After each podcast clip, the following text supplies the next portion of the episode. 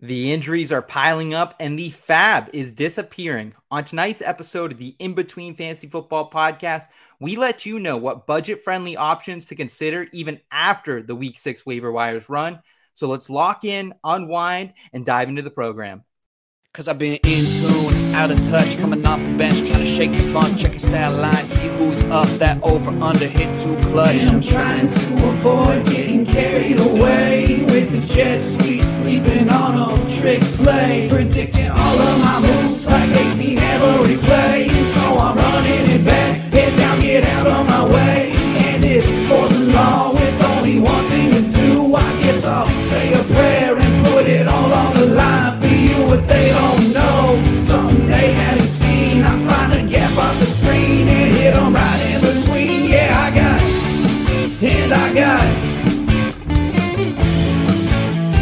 Just one thing to say, yeah, what they don't know, something they haven't seen. I'm off that mean Joe Greene, it got me fading between. Yeah, I got and I got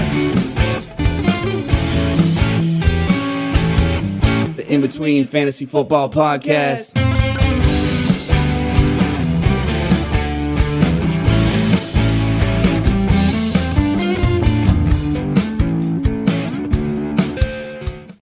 All right, all right, all right. It is October 10th, 2023.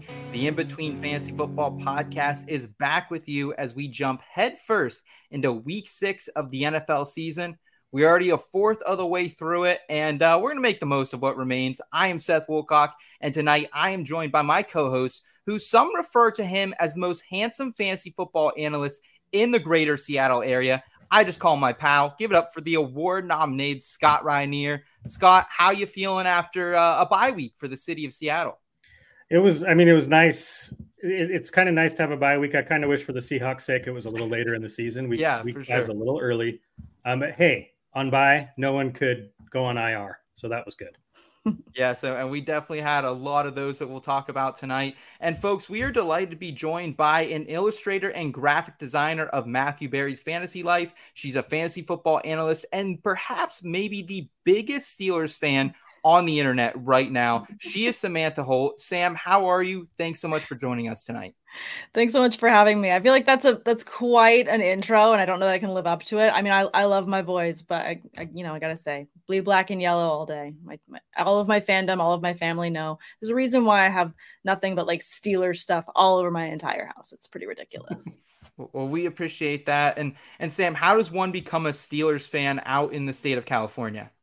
I know it's a bit random. I have zero ties to Pennsylvania. No family Okay. lives there. None of us live there. Um, actually, my dad's from England, and when he moved to the states, he had to pick an NFL team because he, you know, joined up and wanted to learn about American football. So he was watching a game and picked the Steelers to win because Yeah. they were wearing the same colors as his home soccer club, uh, Oxford United, and they won the game. So he said, "Hey, I'm a Steelers fan," and that was early '80s, pre me being born. So I got to join that train and remain a Steelers fan ever since. Well, good for him. I'm glad you got to have a piece of that ride, except for now when we are in the Matt Canada era. We'll It's talk a little bit fine. It's more about yeah, we'll talk a little bit more about the Steelers and, and what's going on out there in Pittsburgh later in the show. And we have quite the show lined up for everyone tonight. We have some headline hijinks, some lighthearted discussion about some of the week five fallout. We're gonna get to some in the scope. That's our value saving, saving your FAAB uh waiver wire segment. And listen, I have some friends right now, guys, that are already like, I can't add anyone. My team's fucked. And I'm like, guys, you spent $76 in week one on Joshua Kelley. Like, what do you want me to tell you? Like, uh, Scott, if they've been listening to the show, they got Puka Nacua before week one. They got Logan Thomas before last week. Like, that's kind of what we're trying to do here. Yeah, no, and it's good because I I have some leagues where I am fresh out of FAAB. So, um, but more more out of desperation because of all the injuries than I, I would say overpaying for someone like Joshua Kelley. All right, Yeah. Joshua Kelley. Yeah, hopefully. I'm, I'm glad to hear that. Uh, we'll round it out tonight, guys, with some from the forum powered by the Fantasy Football Advice Network.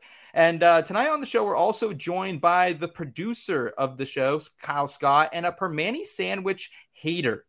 Love Kyle Scott, but I, your your Primanti sandwich take is, is god awful, my friend. Yeah, as a Pittsburgh resident, I'm a big uh, Pittsburgh hater. I hate Primantis. I hate the Steelers. I hate hockey. I'm a I'm not meant for this town, but here I am anyway. Uh, yeah, you're you're the transplant there. We appreciate you either way, Kyle. We're also joined by the IBT family, and thank you everyone for the support. We got Hoove in the chat. What's up, Hoove? Thanks for joining us. We got Albert. Good evening, IBT. Good evening, Albert. Thanks for joining us. Uh, Hoove's pumped up to see Sam on the show tonight, and we got Bruce Matson in the chat. What's up, Bruce? Good to see you tonight, man. Uh, Rachel, hello, Rachel. Thanks so much for joining us tonight uh, who have a little, a little, little respect for the Brits out there. We appreciate that. We got Tyler in the chat. Appreciate you all. Appreciate you, Tyler. Thanks so much for making us part of your Tuesday, our friend. And guys, let's go ahead and jump into it here with the first segment of the night a little headline hijinks.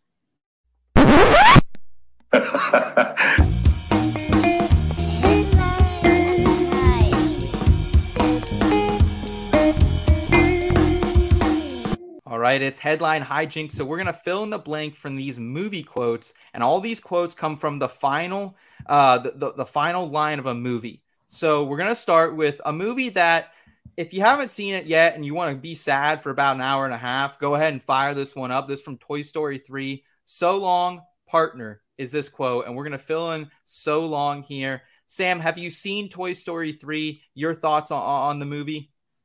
Yes, I, I, have a pulse. I've seen Toy Story 3. Absolutely ma- major fan. Um yeah, you know, Pixar is really good at doing the one thing we don't want to do, which is cry while watching a cartoon. But yeah. we're really they they nail it. Something about in the producers, I don't know what it is, who has that hurt from childhood. They're like, you know who needs to cry? All adults to children. And then the the kids always cry a bit later and like, why is mom and dad crying already at this movie? But they get us. They just do.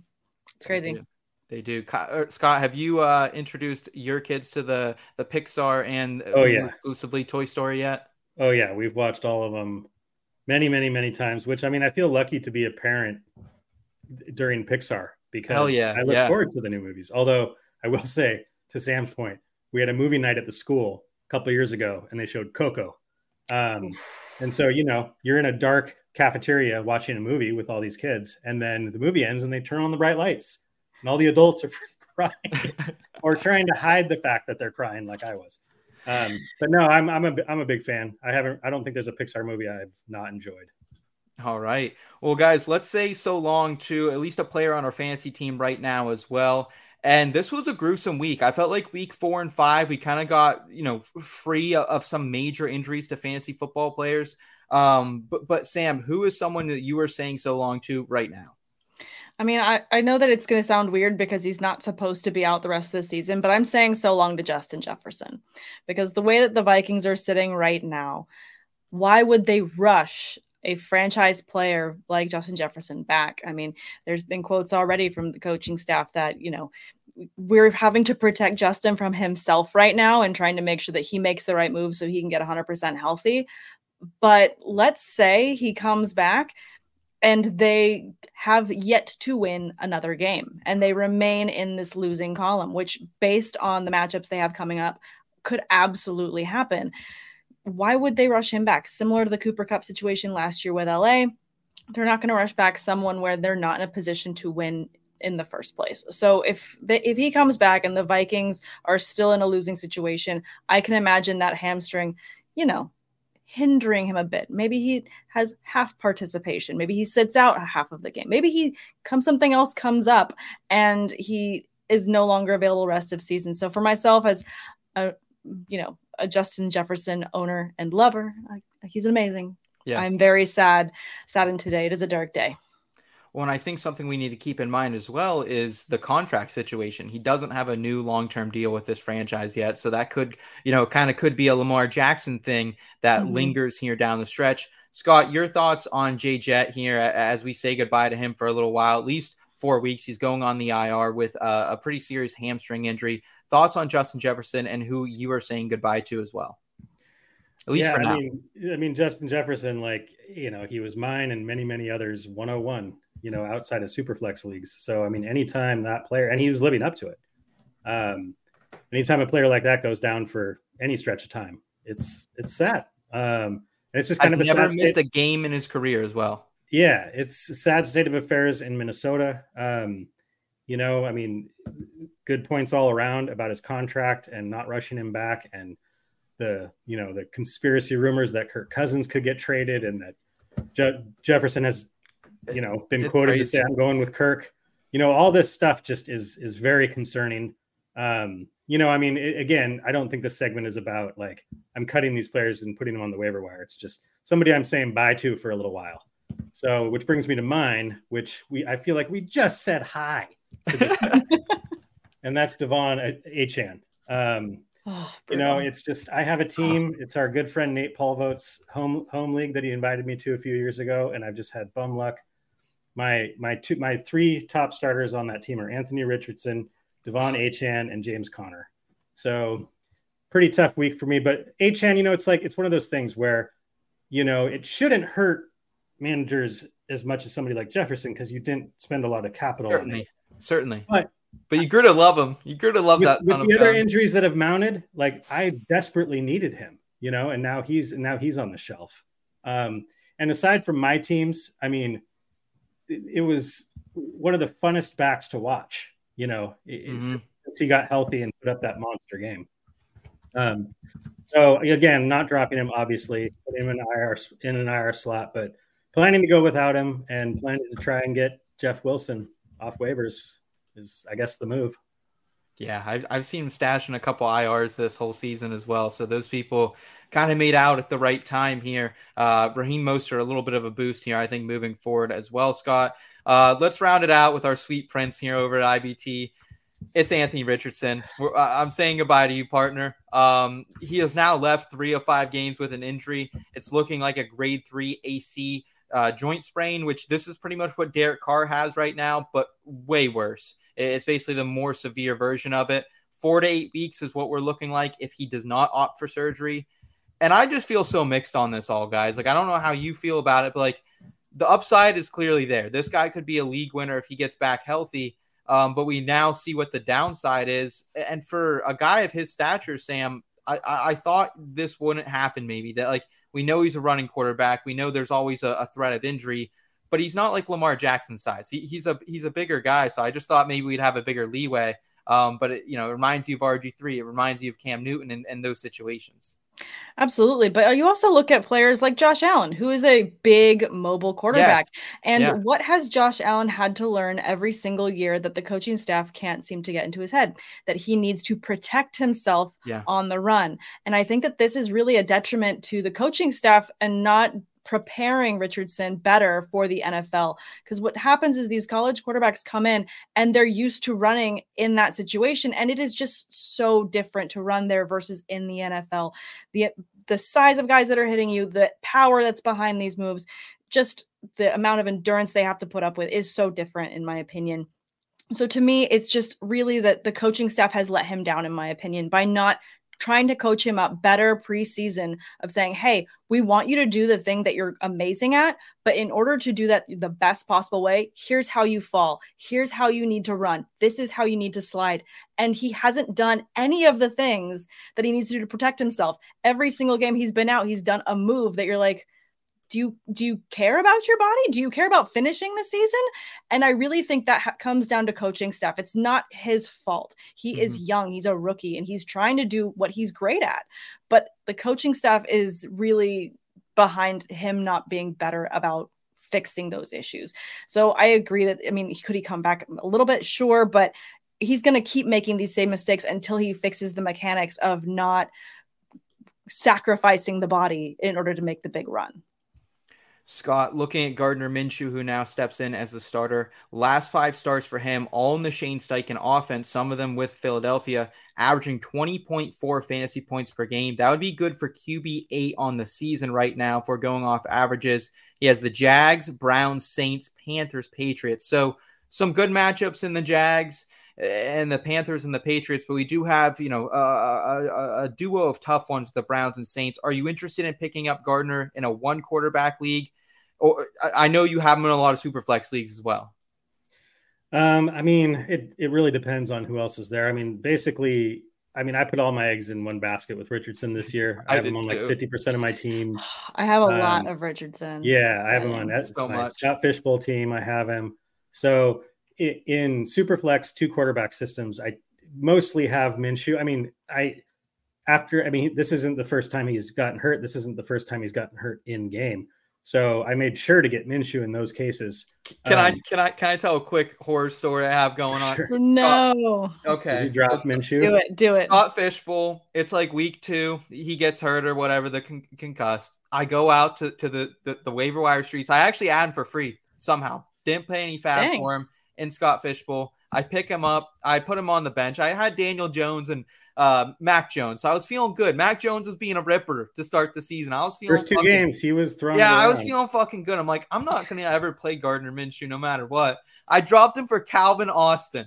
Calvin Austin. And and Ooh. now I have Calvin Austin, Daniel Jones, who has a neck injury, no Anthony Richardson, and Mac fucking Jones. So the kid's hurt right now. Don't dr- don't drop your super flex handcuffs. Is, is- But yeah, but if in, in one QB, like if I had Richardson and I didn't have a backup plan, I'm just now I'm a streamer. I'm Mhm. now a QB streamer moving forward. You know, and in, in a bunch Yep. of my leagues is just based on rostership. Stafford's, you know, we could talk about that later. Oh, but Stafford's a good pick. I- like can, can I tell it's you just, another? it's just so deflating because because of the ceiling with Richardson, and I think I think he'll end up having a good career. It's just exactly like Sam said. I mean, uh, Josh Allen had to had to go through this. It's just yeah. we saw a barrage of injuries in a really short amount of time, which We did. psychologically, you know, It has feels like it, it feels like it's personal at this rate with the amount of injuries that are happening. And just to the testament of like the QB juggle, I actually won my weekend this weekend without starting a single quarterback. That tells you how crazy fantasy is right now. That the lineup that I put forth, Sans QB won by 20 points just because De'Von Achane, you know, got me the points that I needed to, despite having to leave me. And then I started Sam LaPorta in my offensive players position. And it's just, you know, you've got, I've got these other guys that are going off in different places, managed to get the win. I don't know what I'm gonna do next week, but we'll see. Like, just Yeah, gotta keep the- doing the shuffle. I had the flip side of that. I was playing my playing my brother in the longest longest standing home league, you know, typical story. But I lost by like two, and Richardson was my quarterback. So he he went out in game, only got like five points, and I Oh. lost by like two. Yeah, It's brutal. crazy. R.I.P. R.I.P. Yeah, we will miss Anthony Richardson. Um, I, I'm living that streaming life now, though, in the one quarterback leagues as well. Scott, fire him on your IR and let's see what happens. Uh, let- let's go to Casablanca for, for our next uh next film here. And have you guys seen Casablanca? Any takers on Casablanca? Yes, yes. It's been a while, but yeah, I've seen it. Been, been a hot minute, but I've seen it. Okay. Okay. All right. Quote is blank. I think this is the beginning of a beautiful friendship. Um, this was Lois was the original name here. Uh, we're filling it in with a player that we can begin to trust and feel confident about in our starting lineups. Uh, Scott, want to throw it to you, man. Who are you feeling confident about moving forward? Okay, so like I was saying pre-show, I feel like this is a good opportunity to check myself and Check yourself you know, for your record. well, I mean, and just like test out my own p- potential take lock on players. My my player is Gabe Gabe Davis. Um, Gabe Davis is somebody I've been down on forever. Um, I've stuck to the you know he has boomer bust, doesn't earn a lot of targets. You know he's one of those guys that I you know the cardiac kings, the wind sprinters, on the field a lot, high snap share, lots of routes, very low targets per route run um, up until this season, that's basically what he had been. And even this season, I was tweeting out after the first few weeks, "Hey, Gabe, Gabe Davis scored a touchdown. Make sure to sell high." You know, all snarky like, like I'm right about everything. But he's, but he, I mean, he's scored four. He scored a touchdown in four straight games. You know, he's had seven targets in week two, eight targets in week in in week five. Um, he's put up a 90 yard game, a 60 yard game, a 100 yard game. I mean, I'm not saying okay now I think he's a wide receiver two or wide receiver one. I just I have moved back from you know my absolutely no way on Gabe Davis to you know actually he's he's been pretty usable, um, and it hasn't been due to an injury.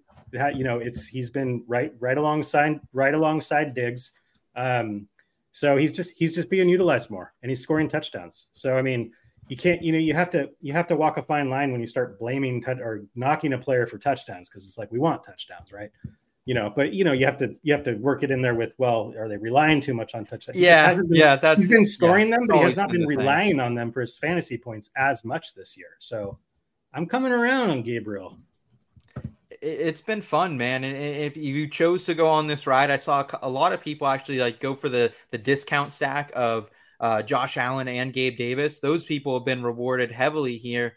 Sam, how do you feel about Gabe Davis moving forward um, after a great showing in London? Great showing in London. You know, I, I get what you mean in terms of, you know, maybe it's a hesitation of commitment for like, am I really going to be all in on uh, Gabe Davis because he was a thing for a hot minute and then yeah. he all of a sudden cooled off like faster than you know winter hits the East Coast. Like just all of a sudden was absolutely gone. But it looks like he's continuing to trend up in the right direction, especially in terms of target usage and just completions. He's just been much more consistent. I mean, you look at the next game coming up against the Giants, and that matchup doesn't scare you at all. New England looks just like a horrible shadow of itself. Yeah. Like so am I as scared of that defense as I used to be? No, probably not. Um, and the rest of this matchup coming kind of going forward, you have a little bit more confidence in terms of just Tampa Bay, the Bengals, Denver, no one's scared of. Jets maybe a little bit, sure, but I feel like there's other weapons that are going to get the coverages that could keep Gabe Davis open. So I mean, I think that it's a good it's a good call. I like it, but it's you know I get it. You don't it doesn't feel right to be like yes I feel good starting Gabe Davis every week. It doesn't feel good, but does it? Kind of does now. I mean, especially with I mean, how many injuries there are. Before this season, it just seemed like there was a stretch of two catches for 50 yards, you know, and then a spike game. Yeah. But this year, it's just it's been different. Um, I mean, I think he's top 20 right now in points per game. And I mean, I'm not like I said, I'm not talking about like, ooh, if I have him as my wide receiver too, I'm set.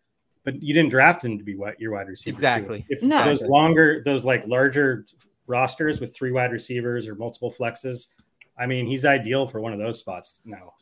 Now, absolutely. I'm seeing some questions in the chat, guys. We'll get to those here in, in our third segment uh, later on in the show, so just stick around for that. Um, Daniel saying it's it's sad about Justin Jefferson, uh, but he thinks he made out trading Alexander Mattison for Jordan Addison. And I remember Daniel, you were in here a couple weeks yes. ago, and, and, and you mentioned that trade. I, I, I think that'll work out nicely for you here. Um, Absolutely. Who's saying thoughts on Kirk to wa- to Washington for Brissett? All right. So Hoove is the, the master trade maker, and I, I, don't I don't think there will be a Washington reunion for Kirk Cousins. Um, I, I don't I just don't think Kirk Cousins is getting traded, guys. I I don't I really don't. I don't really either. I, I, I know Sam, your thoughts on on Kirk getting moved? You know, it just it doesn't it's I get the reason why. I do get where all the conversation's coming from and all, all the why behind it, but I just don't see them. The Vikings haven't done a hard pivot like that. There's been so many other teams that would do something like that. And this just seems very out of character for them. I also just can't imagine Kirk Cousins going backwards to a team that he was at before. So that also just doesn't seem right. Um, I've heard some talk about him going to the Jets because obviously they're still very in need of a quarterback and yeah, someone that can be a pocket passer and utilize all the weapons they have available because the Jets have pushed their chips all in this season and they're just waiting. So I could see them maybe being aggressive and trying to grab him, but I also just don't think I just don't see it. I think it's too soon. All right, Sam, let's get to your uh, player that you are beginning a beautiful friendship with. You know, I think it goes into a similar category, and I, I mean, maybe I don't know. To me, it seems similar to the Gabe Davis one that you just had, Scott. But I feel like I'm trusting Adam Thielen, which also feels weird because I think he might be older than me which says a lot. I mean, I'm 35 and I'm guessing that Adam Thielen is at least like 39 or 38. But that's just because it seems like he's been in the league for absolutely ever. But he's been so consistent as an option there. And I feel like it's not going to go away anytime soon. I think when you have that, you know, rookie quarterback with a veteran presence that is so, you know, ingrained in the game, you look at the sideline tape and he is talking to his quarterback over and over again after every play. They're in yeah. each other's ear, and he's mm-hmm. just got that want to help coach him up and make him available and show him not only when he's open, but when there's other options available as well. So I just think that it's a really good match made in heaven for the two of them to bring to bring uh, Bryce Young up. And obviously, you know, they're going to be playing in nothing but garbage time. So what's amazing about him is they're constantly behind has to air out the ball, lots and lots of targets to be had. So I think because of that and because of how poorly the rest of the team is playing in order to play catch up, you can feel good starting Thielen every week because they're going to be behind yeah. consistently and he's got that opportunity. I'm right there with you, Sam. And I think one of the interesting things we heard from Adam Thielen before the season started is he went on the record and said, like, I just wasn't getting usage last year. And like, a lot of people thought he was washed. I, I was not in that camp. I was someone heavily targeting Thielen in the later portion of drafts. because I, I saw just kind of a lack of usage there. And uh, so, it's been good to see him get that. And, uh, you know, he went to the Panthers thinking he could win still. I, I don't know about that. That was also another quote from. I think more he was chasing the bag, but still, he, he's been great for fantasy. And I think, like Scott, I think rest the way you're at least until there is an injury. If there is an injury, we're not hoping for one, but we know with a Kyle saying and Kyle telling us uh, backstage, Adam Thielen 33, so 33, uh, pretty close. Uh, but do we feel confident with Adam Thielen until there is an issue, Scott? Like set and forget it, wide receiver too. Yeah, I mean, I think he's he's must start right now. I mean, I, I don't see any. I mean, I actually I was kicking myself. This is a, such a great call on this question, um, just because he does. He fits right in with Gabe Davis, except he is legitimately at least a wide receiver too right now, mm-hmm. based on how he's being used. His target share is 25 to 35 percent a week. He's, I think, since you know, week one was a, a, whole nothing burger for him, but since week one, he's like 11 targets a game, nine catches a game, 100 yards a game, and basically a touchdown a game. Like that's what he's averaging. Um, and the Panthers, they throw it. The the Vikings are the only team that throws it more than the Panthers. Bryce Young, he he, he unleashes it. They're yeah. going to be behind. Yep. As long as he stays healthy, I mean, he could he could he could threaten top 12, which is insane to say, but he's got that, he's got that, um, he's got that outcome in his range. So yeah, he's been a revelation because I was, I was like, oh, Adam Thielen. And by the way, he turned, he turned 33, 49 days ago, according to Okay. So I'm still a little bit older. A little bit, but in, Fine. in football years, that's like 50. So yeah. So um, I, you know, I still haven't messed up my knees. I'm still good. Like, you know, I, I, can't help anyone on their fantasy teams if I had to get thrown in there myself, but I have my ACLs and MCLs intact. So I can say that about myself. There we go. There we go. Yeah. I mean, he's the, he's the clear, clear wide receiver one for the Panthers. Yep. Awesome. Well, I'll round us out here with Brock Purdy. He is someone who I just think like I liked Brock Purdy coming into this season, but he wasn't someone I was even considering who that would be on the radar in a one quarterback redraft league.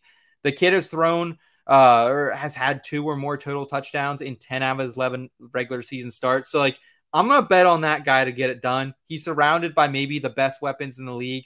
20 straight or three straight games of 20 plus fantasy points.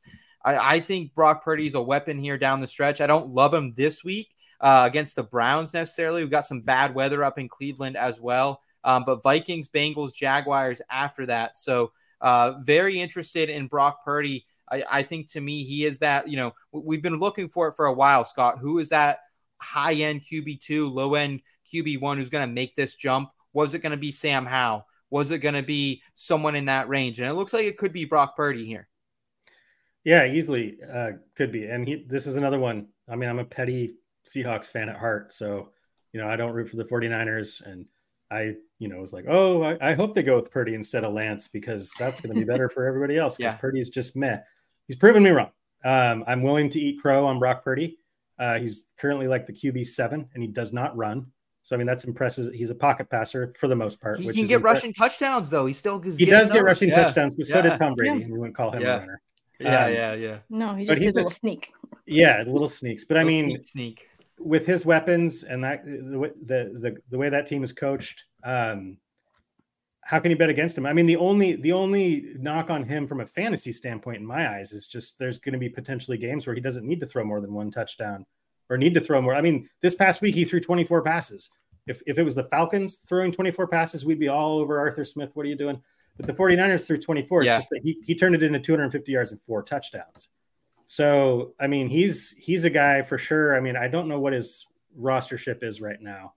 Um, I I think in ESPN leagues it's about sixty nine percent to seventy percent. So I mean, he's range. the guy like you know on teams where I've where I've lost Richardson. He's who he's who I'm checking for first, just in case he's available, because he's he's not a streamer. He's a guy I'm probably just starting, even against Cleveland. Um, I mean, they showed what they could do against the vaunted Dallas Cowboys defense. Yeah. Um, so so yeah, I mean, I'm I was wrong about Brock Purdy. All right, all right. A little, I, I like that, Scott. I always appreciate that. You know, you're willing to admit when you're wrong. And um, let's round this out with a player who helped us uh, find victory, hopefully in Week Five. Uh, Scott, can you do a Rocky impression for me? You've watched a lot of movies. You got one? Uh, oh boy, I haven't really watched Rocky. I'm not a huge fan. Um, oh, what are some Kyle, of the Kyle, can you do it? Can you Yeah. can you save my ass? Yeah, Kyle, what do you got? Can, can can you get this quote and you know the blank, right? Yeah, yeah. I, I think I can give it I a try. Theo Let's go. Adrian. Yo, Adrian, we did. We did. That's solid. That's so much better than I would have done. That's Yeah. a great. Thank you, Kyle. That's a Very- well done. Man, Kyle, very good. producer and, and great at impressions. We appreciate that. Um, so this is a player who helped carry us to victory in week five and is a clear fantasy football winner. Sam, how are you feeling after week five, man? I, I thought this was a fun one. We were waiting for so many returns. Jonathan Taylor, a little disappointing. Cooper Kupp, though, got right back at it. And uh, we, we saw some other players finally break out in what felt like a comeback week. Definitely felt like a comeback week for some people. I mean, I know that you guys have some guys on your list that are, you know, come comeback players. Maybe we didn't expect this much out of them, but my player that I have listed, I didn't expect anything out of him because of Jonathan Taylor. I did not expect Zack Moss to Yeah. save me the way that he did, like Superman, be like, I'm still here for you, babe. I got you. Like, no, like he did not go away. And that was really impressive. And you kind of question after a game like that, like how like how much are they gonna continue to lean on Moss versus leaning on Taylor? Like, did they pay him and say, All right, we paid you, but we're gonna keep you healthy, and therefore you are not going to be the number one right now. You you have to make a question of that because of this game. It's one game. Mhm. You're still gonna roll out Jonathan Taylor next week. Am I gonna maybe flex Zack Moss again? Maybe. I might just do it. Just like to live crazy and see what the chaos happens. If I have no better options, I'll just go ahead and keep flexing Zack Moss and see if he can do it again until he absolutely drops off the planet. But I'm just saying, he won me a couple. So Good for hats off. to hats Moss. off to you for for being ballsy enough to start him because I, good think it was about 15% start starting ship uh over on espn so hats off to you sam that that took some cojones I think it just really had to do with how many options I had available. okay fair Well, enough it was it was Jonathan Taylor coming back combined with the Titans have a really tough run defense. I mean, yes Absolutely. for him to go off like he did on that defense is Says and a it's lot. Zack Moss of all. Like I feel like I'm living in like an alternate universe this season. dude it's you know, I I mean, man, like people have been getting buried for years uh, of the love for Zack Moss, and and now here he is do- doing what people thought uh, coming out of Iowa State that he could do. So hats off to him. Uh, I'll talk about another running back, same school, Breece Hall. I mean, wow, wow. If, if, if you took Breece Hall in the fourth or fifth rounds of, of your fantasy drafts, it finally happened. Like yeah, celebrate. fun. That was Enjoy it, man. watch.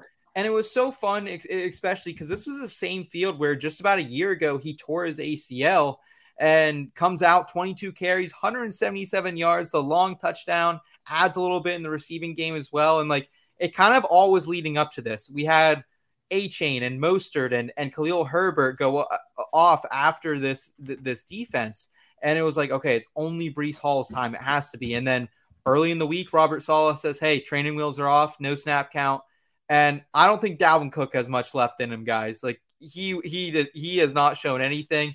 And you want to look at the running back number one in yards per carry with RBs over 40 carries. Sorry, De'Von Achane, I'm not qualifying you for this. Uh, 7.2 yards per carry, Breece Hall, guys. He's a fucking alien. And he Wow. reminds me of Adrian Peterson and how he came back from the ACL. I'm I'm gonna go get my jersey out of the, the, the closet. I'm I pumped up. should have worn I should have worn my Frisky Jets T-shirt. They're, Oh, not as, they're not as frisky as we thought they were going to be. They're frisky in a different way because Rodgers is gone. yes. Sure. But yeah, I mean, as a as a Breece Hall truther, or whatever you want to call it, like he's a guy in Dynasty. After he got hurt, I bought low wherever I possibly could, and then just waited.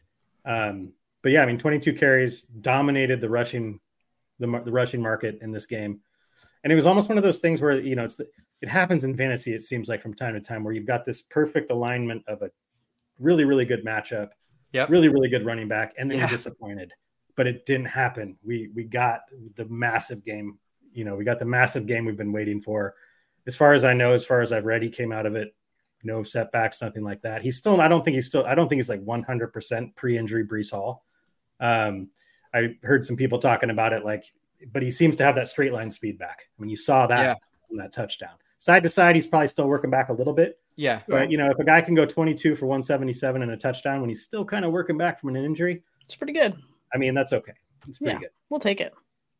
Katie comes downstairs and she was upstairs and she says, I figured you'd be screaming by now. And I said, What are you talking about? And then I, I guess I was on a little bit of delay. I see, I see it. I stand up. I'm wearing my jersey. I'm just, I'm freaking out. The good, the, the day was good. Um, but yeah, sleeper getting a little bit ahead, head, ahead there. I kind of knew something was coming. Um, Scott, round us out here. Who is a player that you welcome back, and then we'll get into some uh, some questions. Well, I'll, I'll provide a little bit of it's DJ Moore. um, I'll provide a little bit of context though, because uh, the the technical title of this is uh, player who helped fantasy managers to victories. So I'm talking about DJ Moore with every fantasy manager except for me. Oh, in my league, bless. in my league, I have him. I only have him in one league, and Thursday you know, Friday morning, I'm like, all right, I got this. I ended up losing the game. Um, uh, but that happens. It happens in fantasy football. I beat yep. somebody with Ja'Marr Chase in a different league, so it's all good. but go. I mean, DJ Moore is finally. I think he's being used in the proper way, and it's just nice too because everybody a couple weeks ago had just buried Justin Fields. It was like we're done yeah. with him because he had a couple bad games. Um, and when some, when Justin Fields gets buried, you know his pass catchers and his weapons are going to get buried with him. It's been exactly the opposite since then. I mean, Justin Fields has found something because he's now, you know, I think he's been at least top three fantasy QB over the last few weeks. And I mean, DJ Moore, that was a that was a Calvin Johnson like game. That was a, I mean, it was a Ja'Marr Chase like game. Three touchdowns. It was also some you know, terrible coverage by Adoree. He, Jackson was just getting absolutely burned. I, I I agree, but I mean, it'd be one thing too if that was his only good game. I mean, take that game out. Take week oh, one, he's been great. He's been great. Week one um, out. Take yeah. this week out. Yep. He's still right around, yep. right around 100 yards and a touchdown a game. So I just I was a huge DJ Moore guy when he first came in the league, and I was on that frustration train with everybody. We've never seen watch, this ceiling too. Watching this him is... in Carolina. Well, that's the thing. I mean, talent wise, he's you know I think a lot of people have agreed. Talent wise, he's always had like wide receiver one, one upside. You know? Yeah. Uh, he's just never. It's just never clicked, and it's at least for right now. I don't know about next week but he's a healthy receiver that's dominating. Um, and like I said, 99.99% of the people that started him likely won their week. Always being the, the 0.01, Scott. What's crazy about Justin Fields too is like, I mean, like you said that he everyone buried him last week and they just said, We're done, we're done with you. This is almost exactly the same time last year yep. that yes. everyone did yes. the exact same yep. thing. And we said, We are done with you. I know for myself too, because I dropped Cole Kmet like a bad habit last year. And I was like, Why did I even bother thinking you were gonna be anything? and absolutely week five, week six, went absolutely up. And then the rest of the season, everyone's talking, you know, rookie of the year type comments for Justin Fields in terms of his performance. So maybe, maybe what happens when you're a bear, you're just a, a when you're a player in that situation, maybe you just need the city of Chicago to just bear down, if, if you will, yeah. on you to feel that pressure and that you can then rise from the ashes and then come back up. Maybe we, they need this cyclically. So maybe next season it's going to be the same thing. The first four weeks we're going to be like, why did we even try? And then week five comes right back up. Hey Seth, hope- real quick, real yeah. quick. Just want to ask you a quick little trivia question. Ooh. Specifically, this is for Seth. Um, over the last oh. two weeks, if you just look at the last two weeks, who is the tight end one? I know it's fucking Cole Kmet. I know he's like tight end three. Listen, I, I we Sam, were just a little early with our whole Cole Kmet club. We were like yeah, two years early. Two yeah. years early on the Cole Kmet club. Yeah. It happens to the best of us. Yeah, yeah. Although my club of the Sam LaPorta Club is doing really well. Sam everyone, LaPorta everyone club drinks free. A super fun club. Yes, that stays at, uh, up after 3 a.m. for sure. At the yeah, no, the club does not close. Yeah. We're all exhausted from partying so hard. All right, guys, let's go ahead and get some questions here and from the forum. If you're up, stuck thinking about what to do, here in between, we got advice for you. Back and forth all day, trying to pick the play. Let's hear what the boys here had to say. Presented by the Fantasy Football Advice Network. All right, the Fantasy Football Advice Network, guys, it's your time to get involved with this. It is a uh, a program that combines a lot of the great social medias we like: Facebook, Instagram, Patreon, and, and puts them all together in a place where you can support analysts. You can uh, just be interactive with the community. So make sure you're checking out the Fantasy Football Advice Network over there at fantasyfootballadvice.com. and uh, use the promo code IBT. You're going to get yourself 25% off. It's a really fun platform. They have a dope ass app that just dropped here in the last couple months as well. Um, so get involved now because like the discussion is always going on, and if you need some great advice, it's the only place to go. Um, so let's go ahead and get some questions here in the chat. Um, saw some ones early in the show come in. We'll go ahead and grab those. Uh, all right. Give Garrett Wilson for Fields 14 man league, and he has Richardson. Hmm. Wow, that's that's a that's a real tester. These nuts. If you're still with us, I would love to know your other wide receivers. Um, but in a vacuum, Sam, could you make this trade? Oof. I mean, in a vacuum, I guess I. I'm curious to know what the rest of your team looks like because in order to give up, you know, a top wide receiver, which where you drafted him and given everything Yeah. else, I wonder what your other receiving weapons are. And if you have another clear and adept like number one wide receiver, maybe you don't feel so bad giving up that piece. And I feel like what people tend to forget is when you look at trades, you want things to be even, but you also need to look at your circumstance and see how many other offers you have available on the table to get something better. So if this is the best offer this person's received so far in terms of, you know, Fields for Richardson, then maybe maybe it's the right move for you, but I'm I'm curious to know what your receiving core looks like because I would hate to give up a piece just so that you can fulfill that void when you probably have other options available.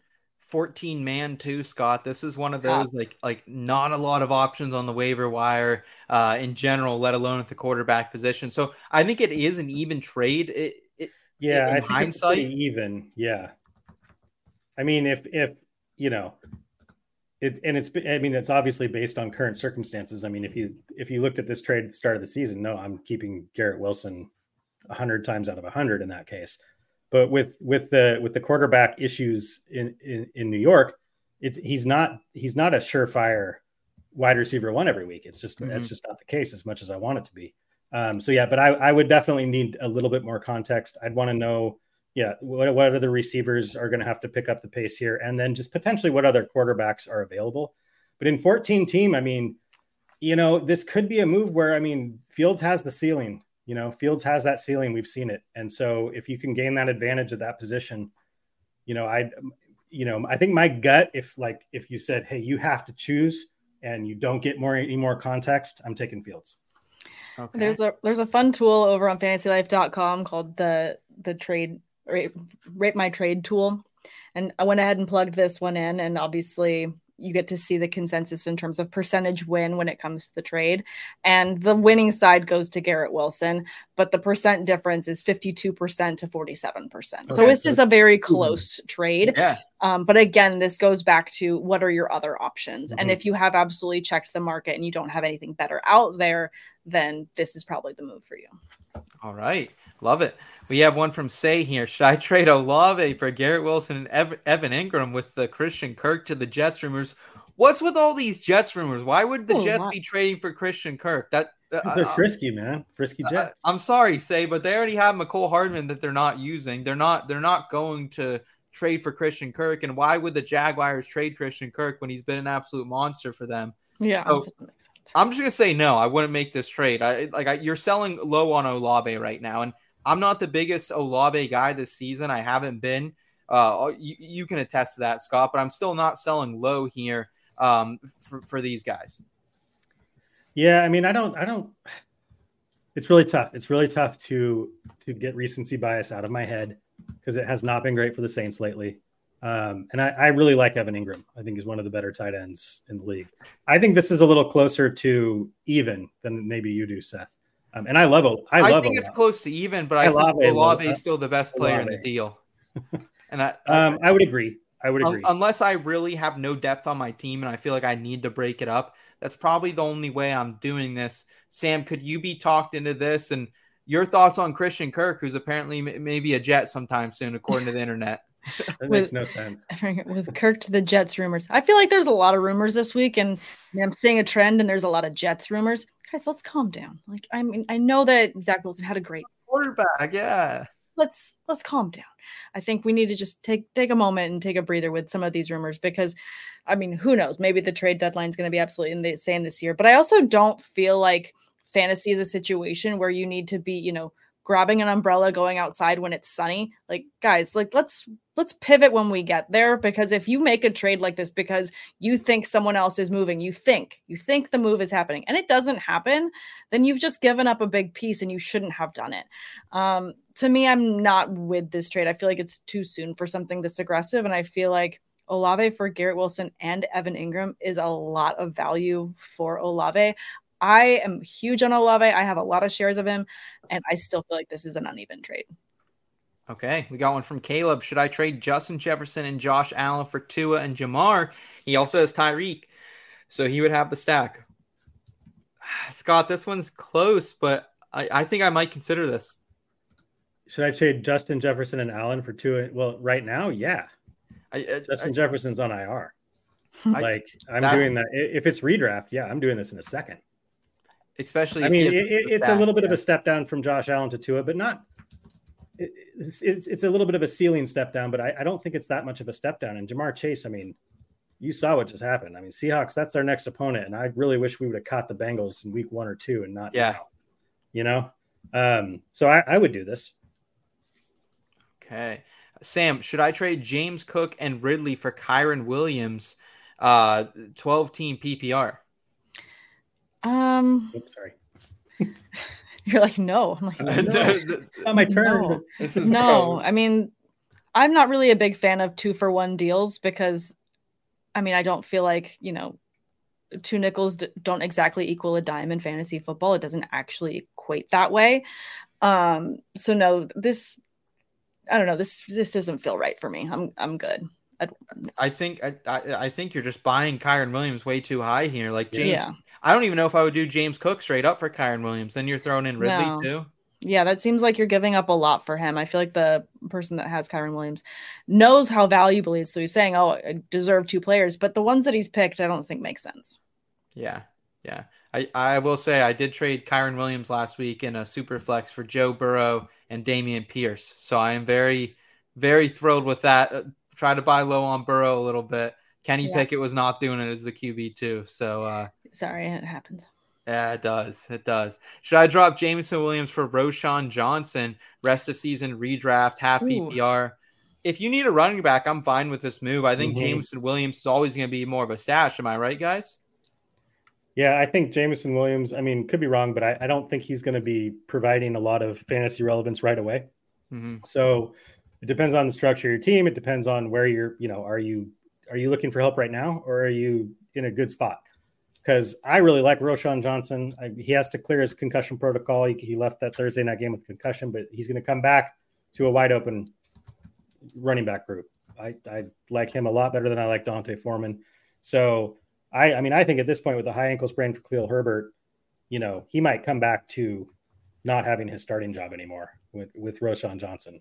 Uh, because he, I mean, this, you never want anybody to get hurt, obviously. But w- like with Roschon Johnson, this is the scenario, one of the scenarios we talked about Yep. coming into the season. Like he could have some standalone value because there's no true dominant stud running back on the team. And if there's an injury in front of him, that could be all he needs to take that starting gig. And I think that's what happens. So I'm, I'm definitely doing this. Okay. Yeah, I think you're waiting for Williams to simmer a little bit too long rather than going for someone like, again, given the market that it is for running backs, you want to get someone that has the Yeah. potential to be the every down back. And I mean, I think that that's the right move. So if you don't have anyone else you're willing to give up, um, because I do agree, I feel like Williams is a decent stash, then I think that picking up Roschon right now, again, given just how many injuries there are. And if you're looking and making this question, it's because you're dealing with a running back injury or issue. So I would go ahead and make that move. Okay, we got one from Josh here. Goff and McLaurin for Trevor Lawrence. He has CJ Stroud as other quarterback. I am not making this move. Mhm. I, I think Goff and Lawrence at this point are pretty much equal playing field.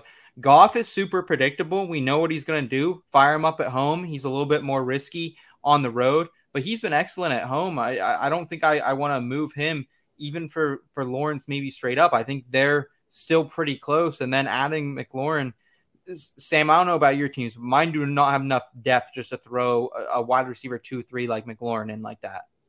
Yeah, that I don't know what kind of league you're you're playing and where you, you you can just chuck him in there as a haphazard thought. No, I feel like there you've got too much value here just for a straight up trade like this. And I think the consistency going forward is just kind of sky's the limit for both Goff and McLaurin. So I'd rather have them right now.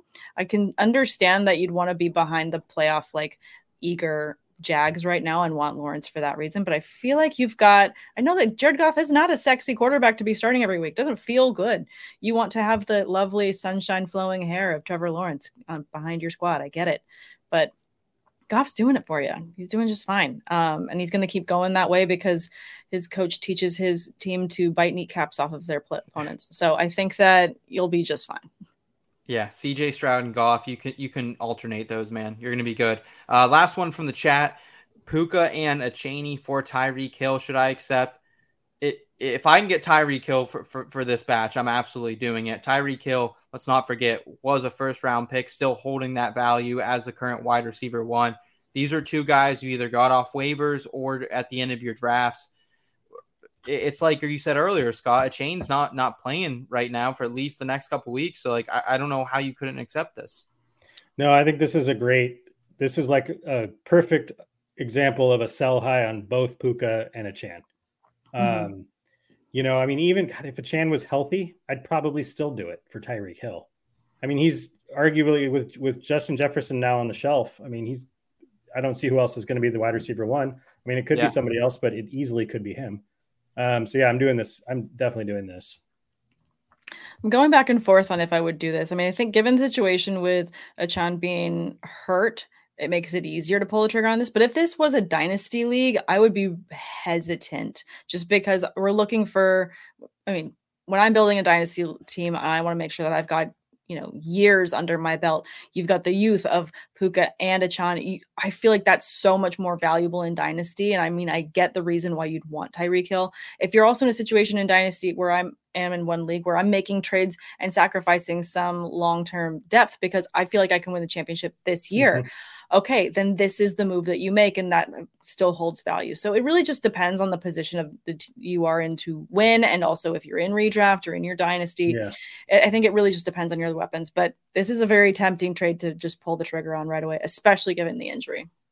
All right. Yeah, I would, I would, to- I would totally agree. Like dynasty is a completely different story. I doubt, I yeah. doubt, yeah. I doubt unless I'm just like, okay, I'm winning right now. Yeah. I'm, I'm not shopping Puka and Achane for Tyreek Hill at this point. In redraft, though, I'm this is a this is a no brainer for me. Okay. All right, here's one from the forum to round out this segment. Um, if I trade Davante Adams or CeeDee Lamb, what players should I target in return? And I think my general advice for this person is while I understand you're frustrated with Davante Adams and CeeDee Lamb, I think this is a panic trade.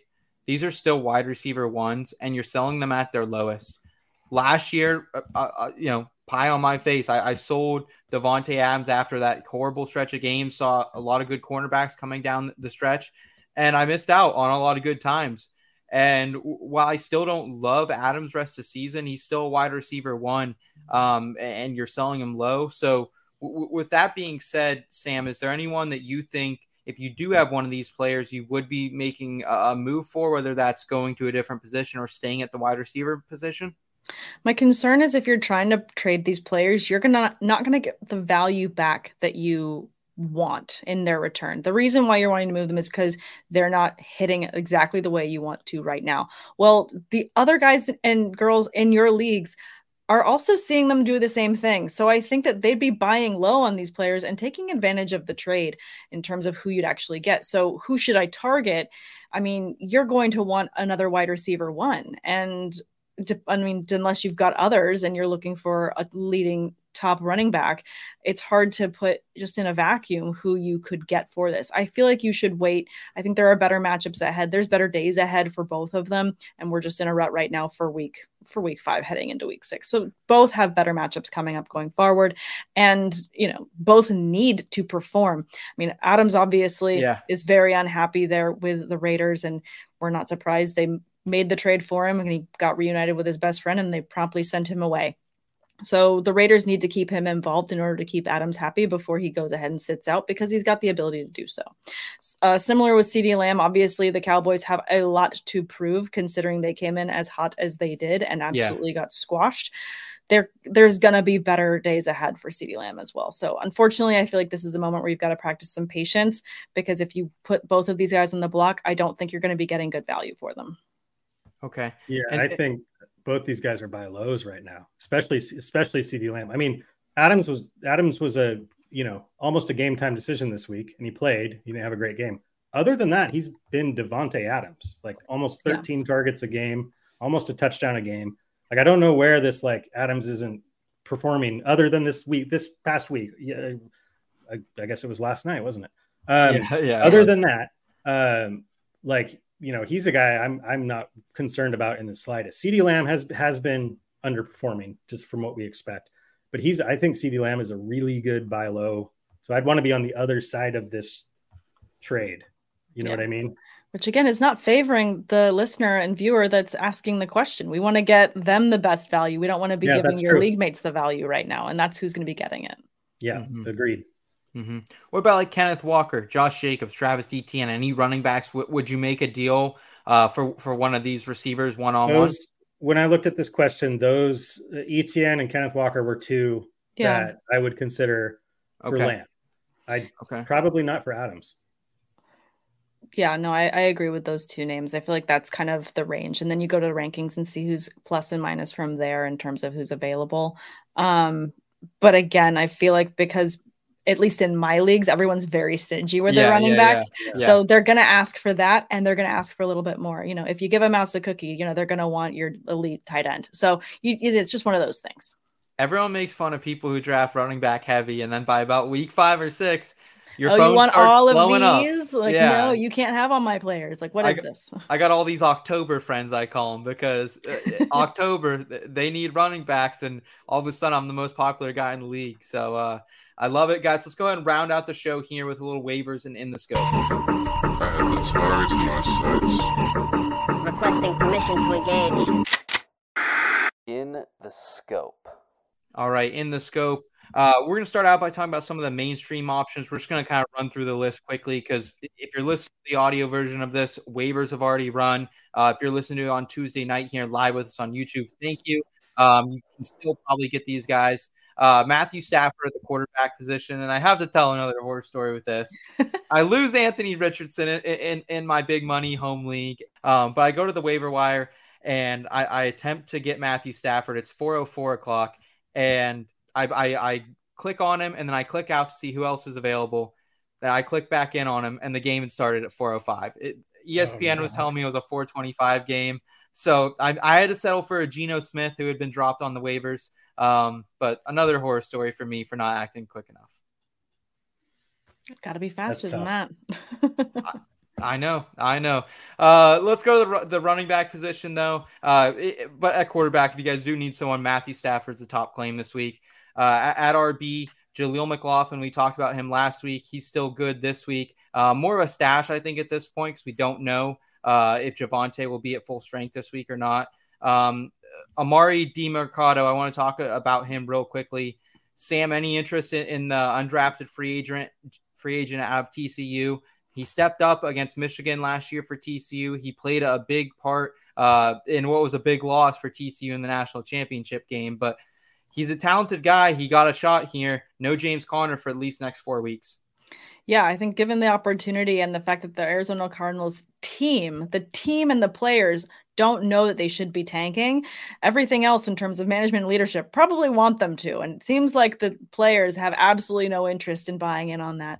So I think because of that, I don't mind going out and making an ad like this. I mean, what's the worst that could happen is that he doesn't pan out. But at this point, given again going into week six and depending on your waiver wire situation, there might not be too many other options for you. So you want to just make sure that you're eager and getting into the waiver wire pool, just make yourself available so that you have the opportunity for someone to go off because we're all looking for someone like De'Von Achane that you didn't have before, you didn't plan on going into the season with and winning your league. He could be a guy. You never know. Lots of opportunity, and what gives you fantasy value is opportunity, and that's huge for him. Yeah, I mean, I would agree. I I, I prefer Demercado over McLaughlin by quite a bit, to be honest. Um, if you need help right away, because um, you know Javonte Williams is likely coming back. He put in a full practice this week, um, and they have Samaj P. Ryan. So I mean, his competition, even though he you know he he had a good game, scored a touchdown, he did outsnap and kind of outperform P. Ryan, but he's just he's I'm more worried about him getting more more work than I am with Demercado, who has to deal with Keaontay Ingram, who's coming back from a neck injury. Don't Mhm. know. We really don't know if he's any good. They did sign Tony Jones Jr. Um, but I just, you know, in the, for the next four weeks, I think Mercado Demercado is going to have, you know, he and just this last week, two, you know, Jaleel McLaughlin had like a 33% snap share. Demercado had like a 77% snap share. So I just think if you're looking for somebody to help you right away, it's Demercado over McLaughlin by by a lot for me. Again like you said just give an opportunity in terms Mhm. of requisite touches i think it's got to go you got to go there i mean i'm am i someone that's also going to be putting similar bids in like i i don't know about you guys but i like to throw in waiver wire claims all over the place and Oh, see yeah, where the yeah. see where the FAAB falls. So if you're Yeah. putting in claims for a couple of these guys i think that that's the right move.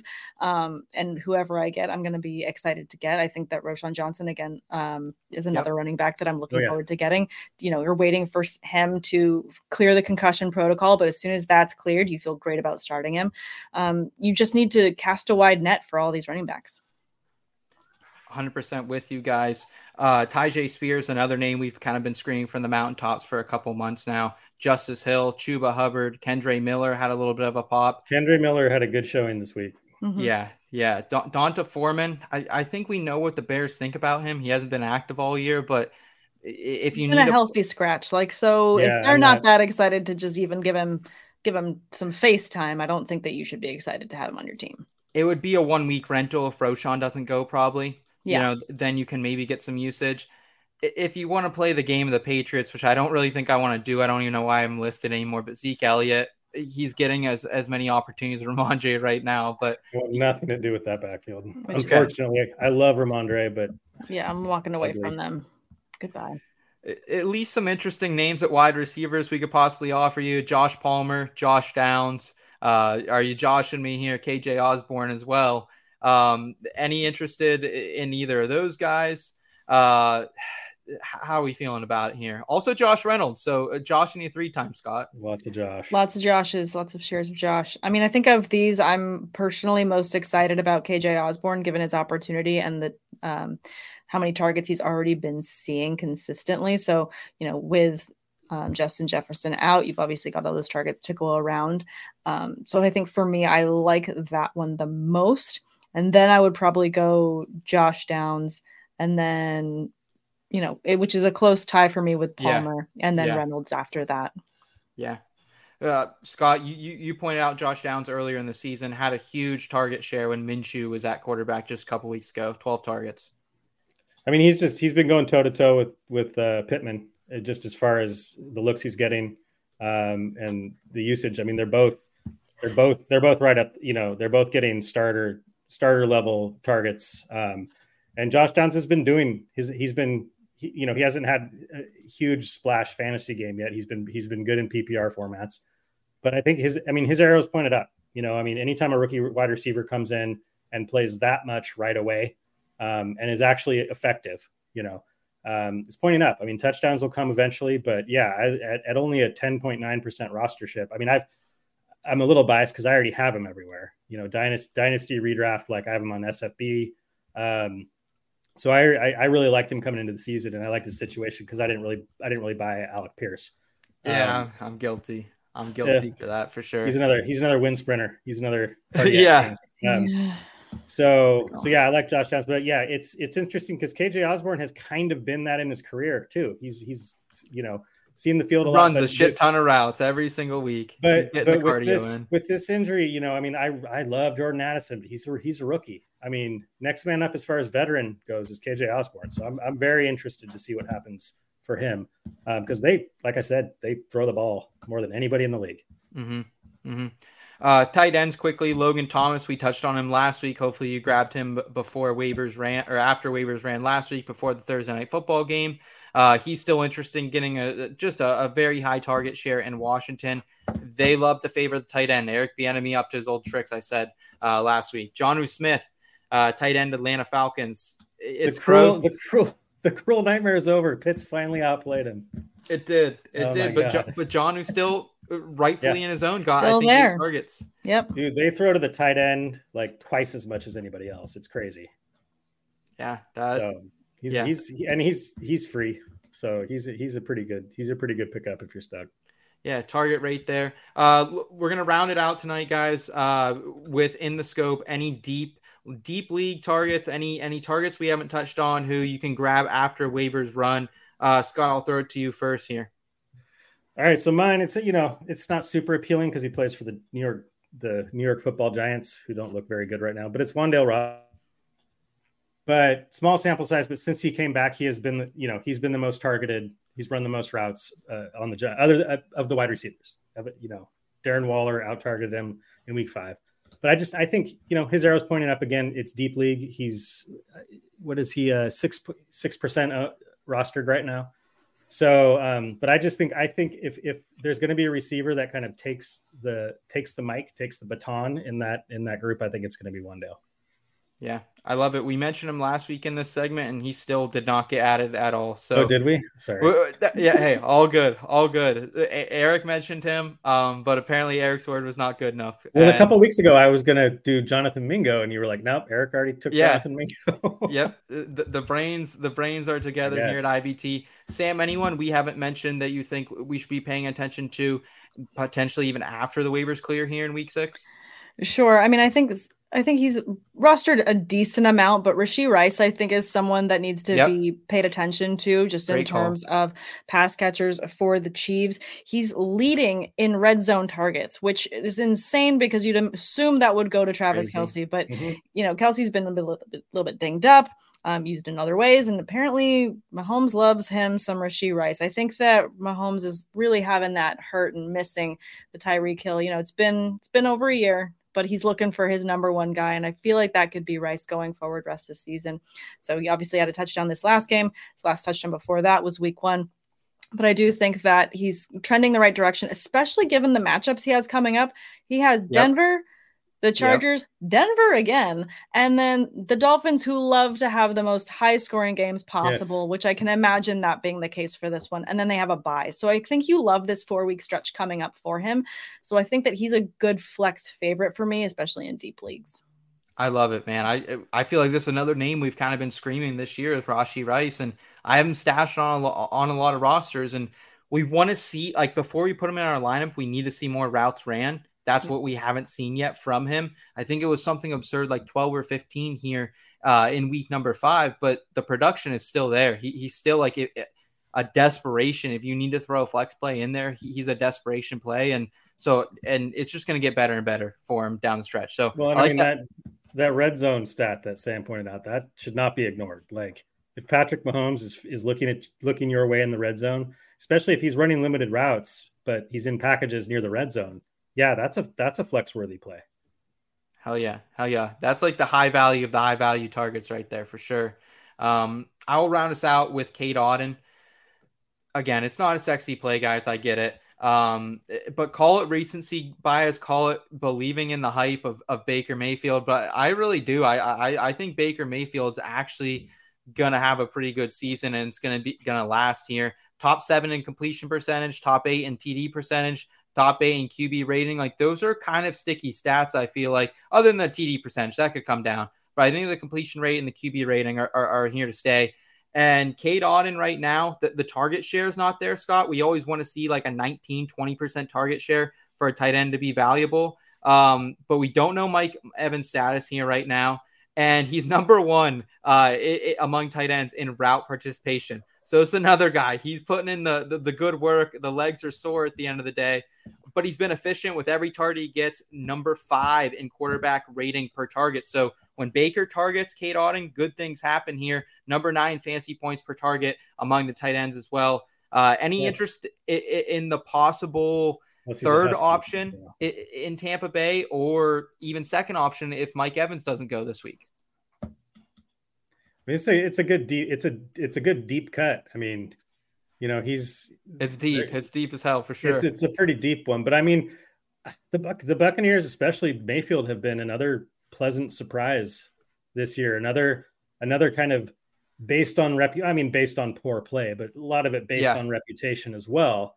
Um, you know, and he's he's got more fantasy points per game than Trevor Lawrence right now. I mean, I don't know if that is good for Mayfield or bad for Lawrence. Probably a little of both. Probably. Um, but yeah, I mean, you know, with the tight end landscape, I mean, I'm not probably picking up pot and starting him right away, but like he's definitely a potential guy that we could be talking about seeing more usage and being more valuable in a couple weeks, like like Logan Thomas. I feel like yeah, I Um, feel like we said the same thing a week ago about Thomas too.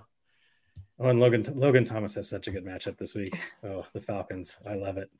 Um, yeah, no, I like this call. Plus, he's a um, he's a UW alumni, so I'm always. I'm always into that. Sam, can we talk you into any Cade Otton? Third best matchup for tight ends this week, Detroit, and then next week, who Scott was just talking about, Atlanta, second best. It's juicy. I mean, I think it really depends on my roster construction if I feel like I've got enough bench depth for something this deep. Okay, but um but yeah, I think it really all just depends because I mean maybe I'm starting, you know, maybe I've been starting Darren Waller so long that I'm so burnt out that I'm just like, okay, give me any other tight end because there's literally no one else. And if it's like a 16 team league, sure. Um, but I think it really just depends on my roster construction if I'm gonna make this deep of a cut. But with both of your votes of confidence, I will take a little bit of a longer look at him. Hell yeah. I'm firing him up in Scott Fishbowl this week. I kind of have to. Do what you Uh, gotta do. Yeah. What you gotta do, man. Desperate time calls for desperate measures. Um, I'm guys, playing we Josh Downs this week in Scott Fish. Let's go. Okay, there we go. There we go. We appreciate the IBT family hanging out with us tonight. Sam, we appreciate you hanging out with us tonight. Tell us how we can best support you, not just throughout the rest of this fantasy football season, but moving forward as well. Thanks so much, guys. I really appreciate you guys having me on. It was so much fun. Love getting to answer some, you know, uh, questions too from the chat. So appreciate everyone tuning in. You guys can follow me on Twitter at Samantha R. Holt and on Instagram at Sam underscore awesome. And you can check out all the work that's being done over at fantasylife.com. If you haven't already, sign up for the newsletter. It comes out every day with amazing little tidbits of info to help you start and get your win every single week. And we're releasing tools, what feels like every single week that help you set those lineups. We've got the amazing start sit tool, the trade rater one that I mentioned earlier, waiver wire hub. So much to check out. So make sure you do so. Oh, and also tune in for our Fantasy Life podcast that comes out every day Nice. this week. I go ahead and I record on Thursdays and our episode drops on Fridays. It's the matchups show with myself, Chris Allen, and Cooter Doodle. It is a lot of fun. Ooh, We that's have- a banger of a cast. it's Yeah, a fun good stuff. cast. We have guests every week as well. So make sure you guys tune in. Awesome. Yes, Scott. I know you put me on a couple of those uh those fantasy life tools this off season. Uh, I just we were- I can't honestly. I mean, whether Sam was here repping Fantasy Life or not, the amount of free free like valuable data that you can just go Yeah. get at Fantasy Life just like that, it's pretty Mhm. amazing. Hell Yeah. yeah. Well, guys, make sure that you check that out. Make sure you check out Sam as well. Thank you all so much for uh, kicking it with us on this awesome Tuesday. It was a blast. Uh, and we'll see you guys here on Friday with Eric and I for our Start Sit show. Until then, you know what to do. Keep it in between.